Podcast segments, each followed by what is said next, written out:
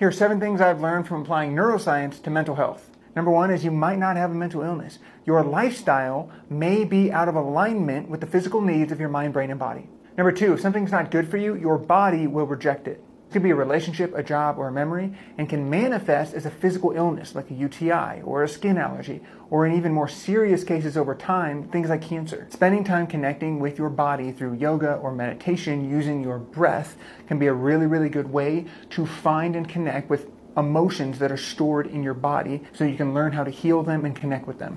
Number 4 is that healthy habits for your body do more for your mental health than people realize, sleep being the number 1 priority. Sugar is like a wrecking ball inside of your mind, brain, and body. Stay away from it as much as possible. Nature has true healing effects that activate our biophysical healing mechanisms inside of our bodies. Last but not least, our brains work against us sometimes. They are trying to figure out the quickest way to receive dopamine.